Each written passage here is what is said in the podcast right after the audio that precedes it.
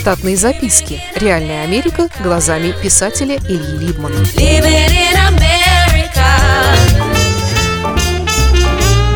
Кое-что о медицине. Когда человек достигает определенного возраста, если не раньше, ему приходится обращаться к врачам. Хорошо еще, если причины минимальны и известны. Или ваш поход к врачу имеет корыстный план. Получить документ, чтобы не делать чего-то, получить льготу или скидку в платежах. Но чаще случается, что вы что-то подозреваете в себе необычное и решаете это не запускать.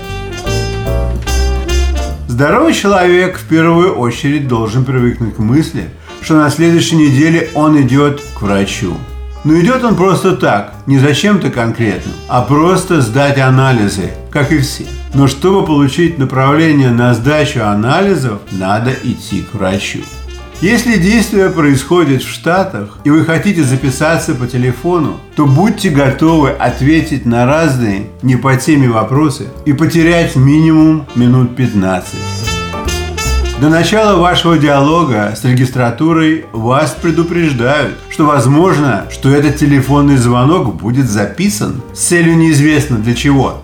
Итак, вы уже провели на телефоне 15 минут. И тут вас спрашивают, на что конкретно вы жалуетесь? Вы ошарашены прямолинейностью вопроса и хотите отклонить ответ, сказав, что это конфиденциальная информация может быть предложена только врачу и не по телефону. Такой ответ с вашей стороны, произнесенный твердым голосом, замедляет регистраторшу на 3-5 секунд.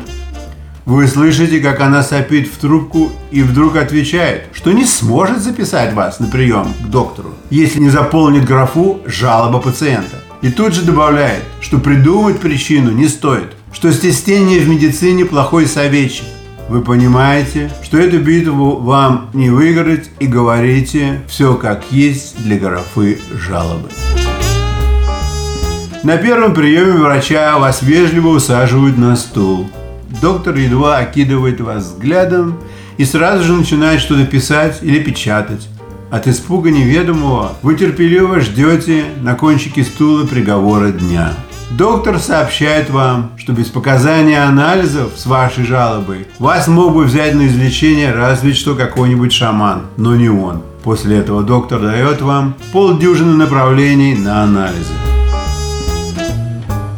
Посещение специальных лабораторий всегда отпугивает мыслью, а вдруг у меня найдут что-то небывалое, с которым науке неизвестно, что делать. Небывалое началось с гардероба. Независимо от предстоящего теста, все должны одеть на себя рубище с номером в пол спины, а на руку повесить номерок от шкапика с составленной в нем одеждой на случай, если ваше тело после теста будут одевать чужие руки. Народу в очереди слишком много для 8 часов утра. Сначала принимают тех, у которых уже полно определенных предыдущими тестами болезней – и они не ели последние 24 часа, чтобы найти в своем теле очередной недуг. Все сидят очень тихо и не смотрят по сторонам или в настенные телеэкраны.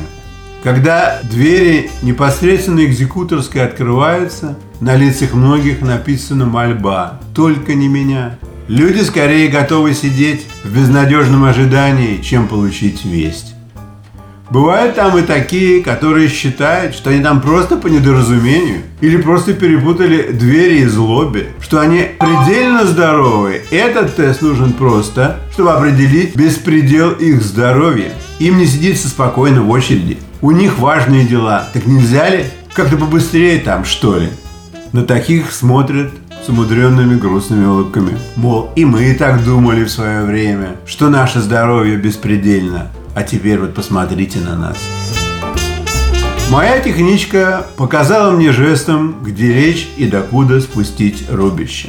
Экрана мне не было видно, но пульт управления удивлял разнообразностью всяких рычагов и давал полное впечатление о затейливой игрушке нового поколения. Мне предложили взять что-то из коробочки. Я подумал, что это конфета или гам, и отказался. Оказалось, это вовсе не угощение, а часть ритуала. Техничка по-хозяйски впихнула мне в рот пластинку и приказала «сосите». Во рту стало прохладно и солоно одновременно. Еще одна подала мне пару стерильных наушников. И я не был особенно удивлен, когда в них зазвучало «Welcome to Machine» в исполнении Pink Floyd. Такое со мной уже было во время операции на глаз несколько месяцев назад. Вероятно, что мелодия закуплена компанией медоборудования и широко используется в различных областях. Тем временем в руках технички оказался знакомый флакон с гелем, которым с успехом лубрикируют пальцы для интрузий в анальные орфисы, всякие там проктологи, или используют для устройства замысловатых причесок креативную молодежь. Она размазала целое море этого геля по мне, и потом работа закипела. Минут через 10 техничка предложила мне послушать звук моих внутренних органов и включила на аппарате звуковое сопровождение. Одновременно звучал только тот орган, который был под датчиком. Звуки были похожи на подводные бульканье из песен Геринга про Octopus Garden. Я предложил ей взять еще пару датчиков и одновременно приложить их к другим органам, чтобы услышать хоровое звучание моих внутренностей. Она сказала, что такое не положено, что тут вам не филармония. Штатные записки. Реальная Америка глазами писателя Ильи Либмана. Читайте книги русского писателя современной Америки Ильи Либмана. В них живо и не скучно описываются нестандартные ситуации, происходившие с бывшими гражданами Советского Союза на фоне американского урбанистического ландшафта. Повести «Алиса» с Райкой, «Второе дыхание», «Время апельсина» и «Малыш 21 века» можно приобрести в интернет-магазине «Литрес» или на сайте писателя читаливы.ру.